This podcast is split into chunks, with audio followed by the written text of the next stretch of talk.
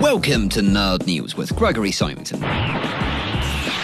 So, shirts are weirdly important to us as a society, but you know who really cares about shirts? NASA. This past week, the world's first ever all female spacewalk was meant to take place. That's right, by the way, first ever, because in the roughly half century we've been sending people outside of the atmosphere in order to flex on the giraffe, we've not let more than one woman leave the International Space Station simultaneously.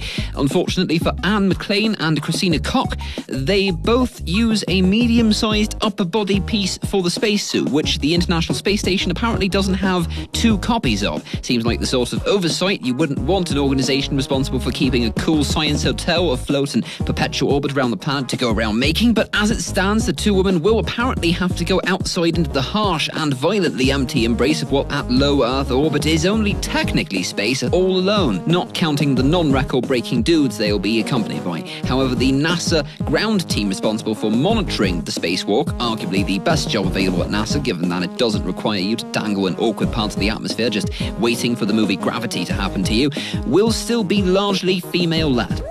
Tech giant Apple has just, in a time honoured tradition for the company at this point, come up with a brand new way for you to pay them way too much money to do something they copied from somebody else and put their sticker on it. Thing number one is a video streaming subscription service, complete with names like Steven Spielberg, the man behind a variety of stuff you may have heard of, but mostly Pinky and the Brain, attached to produce original shows based on things like Amazing Stories, an old anthology series that people sometimes bring up if they have to list more than just the Twilight Zone for a pub quiz. They are also, much like everyone in Silicon Valley at this point, planning to get really big into video games with a subscription service that apparently isn't just aimed at making it easier to play all the Angry Birds games without having to drop a cool 1,000 rand to get rid of the ads. I'm not going to show my maths on that one, but rest assured I spent way too much time trying to work it out while I was also supposed to be setting up a microprocessor to run a miniature car. Apple's going to curate 100 on titles from the industry defining App Store to offer exclusively to anyone willing to pay them a monthly fee. One of those titles will be from Will Wright, the creator of SimCity, which is a game we all used to play back in the early 2000s in order to fulfill the fantasy of destroying our city with meteors after trying to work out how to install plumbing. It was a strange era, and I regret nothing. Whatever your dream job happens to be, forget about it because NASA and the ESA are currently paying people large sums of money to lie in bed all day, and I assure you that's better than your thing. My thing was to become the world's first person to accidentally fall off the moon. But I see now why I was wrong and that lying in bed all day is better. Unfortunately, as with almost everything good in life, including biscuits, as I found out one strange weekend at Isimangaliso Wetland Park, there is a catch, and it's what scientists in the field refer to as a biggie. Participants in the study, of whom there are 24, will spend 60 days in Cologne, Germany, as horizontal as possible, or technically slightly tilted to avoid blood flow problems, which means horizontal eating, horizontal reading, and pause for dramatic effect, horizontal bowel movements. I'm just going to say that again for fun. Bowel movements. What scientists want to determine from the experiment is the effect of longer term orbital missions on the human body, and that apparently can't be achieved by allowing people to get up and go to the loo. In case you're still all the way on board with being paid to lie down, I know I am, this isn't actually the first time this sort of experiment has been conducted. A French study paid participants up to 250,000 Rand to do basically the same thing. So while you may have missed your turn on this one, just hang around the EU for a little while and somebody will presumably get you into it eventually. In the past couple of days, tech giants have been announcing a number of plans to branch out into fields in which you wouldn't ordinarily find them, like video game streaming, presumably after having got bored with trying to invent new ways for you to watch ads on the browser, social network, or smart fridge they're offering. A notable character in the industry has so far been clinging to the sidelines, but now Samsung has finally and boldly come forward to announce their entry into this start a whole new business fab. And their challenger is this a new range of fire retardant flower pots. That's right, Samsung saw the whole Silicon Valley dive into video gaming, and their response was, What if we sell a vase that can also extinguish a fire? Presumably, this was their initial solution to the Samsung Note 7 fiasco, just recycled. Yes, that was the easy joke, and I do not regret making it. If they'd had this response to Apple's headphone jack attack, maybe we'd still be able to plug headphones into any of the phones released after 2017. Although the actual reason for this product's existence is that in South Korea it is mandatory to have a fire fire extinguisher in your house. So, full disclosure, the fire vase might have a lot more to do with that than anything happening in America. But if I mentioned that up front, I wouldn't have been able to talk about video game streaming services, and I figure if I keep mentioning them, maybe they'll actually work in 10 to 20 years. After a seven year wait, what might actually be the legal definition of too much DLC, a spin off adventure story that ended in a cliffhanger before the company producing it went bankrupt, and a cop out prequel story running on the same technology, Borderlands is finally getting a real sequel from Gearbox Studios, and titled with all the creativity of an increment function and machine code. Borderlands 3. As far as we know, it will essentially be Borderlands 2, only with more pixels, more guns, and more characters. But given that it's been seven years, and the philosophy of if it ain't broke, don't fix it is super reliable 100% of the time in the video gaming industry, with no exceptions that I can think of off the top of my head, Crackdown 3 who? Just, just trust what I'm saying without questioning it. This ought to be really good. Self driving cars are probably the future of transportation, provided nobody in the government watches too much Black Mirror, but they do present one genuine concern. What happens if they get hacked? After all, it happens all the time in sci fi movies, from Will Smith in I, Robot to other, presumably better sci fi movies that I didn't bother to look up for this. And as we all know, cinema is always right, 100% of the time, especially about how cool dinosaurs were, but also, unfortunately, about the dangers of your car malfunctioning and taking you to Mtubatuba instead of Mzini. That's probably a slightly funnier joke if you went to a school situated between the two towns, but it stays in. Tesla, one of the companies that is, for better or worse, at the forefront of self driving car technology, currently has a solution that works just great for anyone that wants a Tesla Model 3. Anyone that reports a bug in their system is awarded their new car as a, as a prize. The catch being that you do sort of have to already have a Tesla to report the bugs. The rich get richer, I guess. One day there will be a revolution and they will definitely regret not giving me, I mean, everyone, a free Tesla. This whole project has led to researchers from cybersecurity firm Keen Lab trying to deliberately hack the vehicles, although deliberately hack is probably too cool a way to describe putting stickers on the road, which is precisely what they did. In the resultant paper, they stated misleading the autopilot vehicle to the wrong direction with some patches made by a malicious attacker is more dangerous than making it fail to recognize the lane although it's probably not more dangerous than, for example, throwing a large truck at the car, despite the fact that in a real world scenario, it may in fact come to the same thing in the end. Unfortunately, they didn't do that and then post it to YouTube, because that would have been super fun, and they were being reimbursed for the car anyway, so they have absolutely no excuse for not doing so.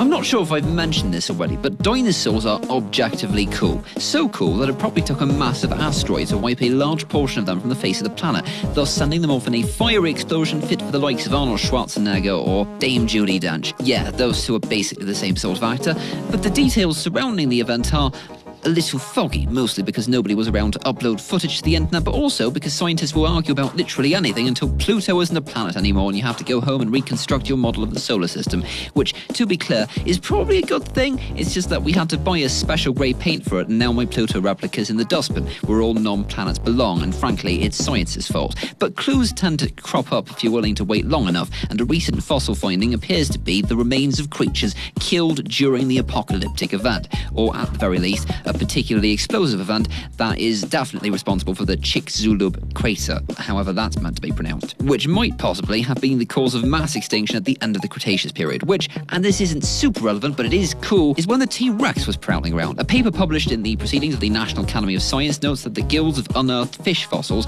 contain glass-like structures, probably symptomatic of an asteroid strike, also telling that the massive pile of fish wasn't eaten by scavengers, some assume because the predators were also already dead, very much the red wedding the Cretaceous, although nobody suggested the Game of Thrones writers that they end the series in a meteor strike, because that would be on par with Lost for least satisfying ending to a show. I want to watch them all kill each other for well set up story reasons, not get hit by an accidental space rock.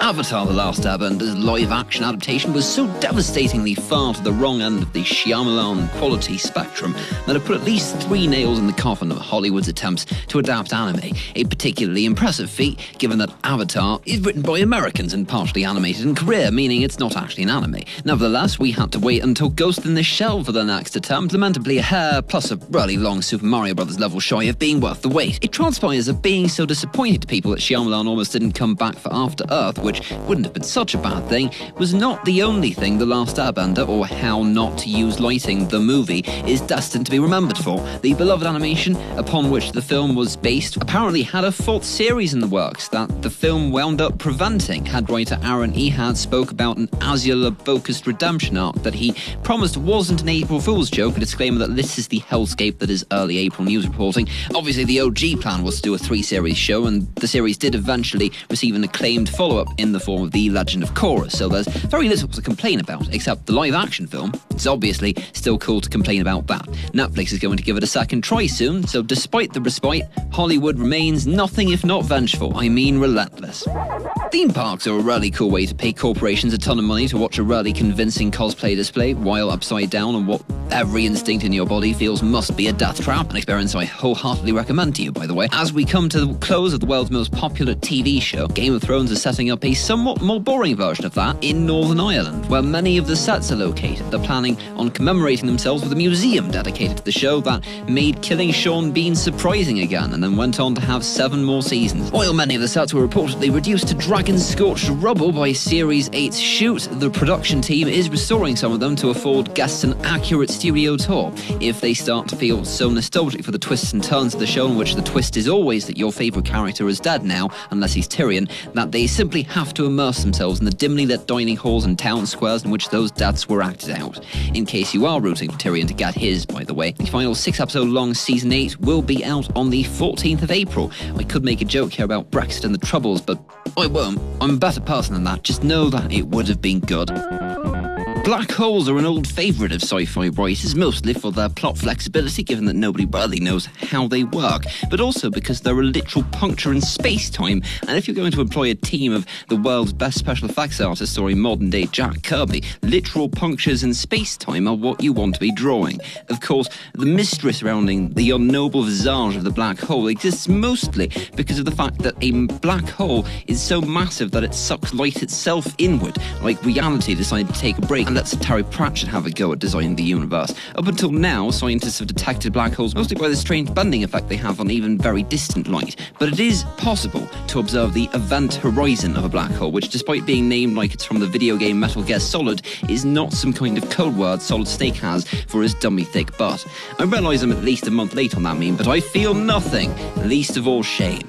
It's the point at which scientists claim the conventional laws of physics just stop working, which is something I really wish I could right halfway through a science test the second things get a bit difficult. But it turns out there's always slightly more to find out about things, an optimistic spin on the endless endeavour that is science, which the person grading my first year science papers did not seem to see the value in. The Event Horizon Telescope project has been attempting to observe Sagittarius A, a supermassive black hole at the centre of the galaxy, and news back from said project is expected this week, which means as soon as Wednesday, the 10th of April, we can have artistic renderings of an event horizon based on slightly more accurate sources than Interstellar, which I will gladly describe to you in an audio format that does it woefully poor justice. Because while I joke about it, the first ever real image of a black hole is probably one of the biggest deals in like all of history, and the project has so far been going on for years. All the data has already been captured, hence the suggestion that a high profile announcement scheduled this week will likely be the final image. That's been your Nerd News with Gregory Simonson. Tune in next time when, for balance, I'll start saying really nice things about Apple and Google. Although, if it helps, all my vague skepticism was written in Google Docs on my iPad. So, what I'm saying is praise be to our technological overlords. Please continue to try and sell me video games by developers I like. That actually isn't the worst thing you could be doing.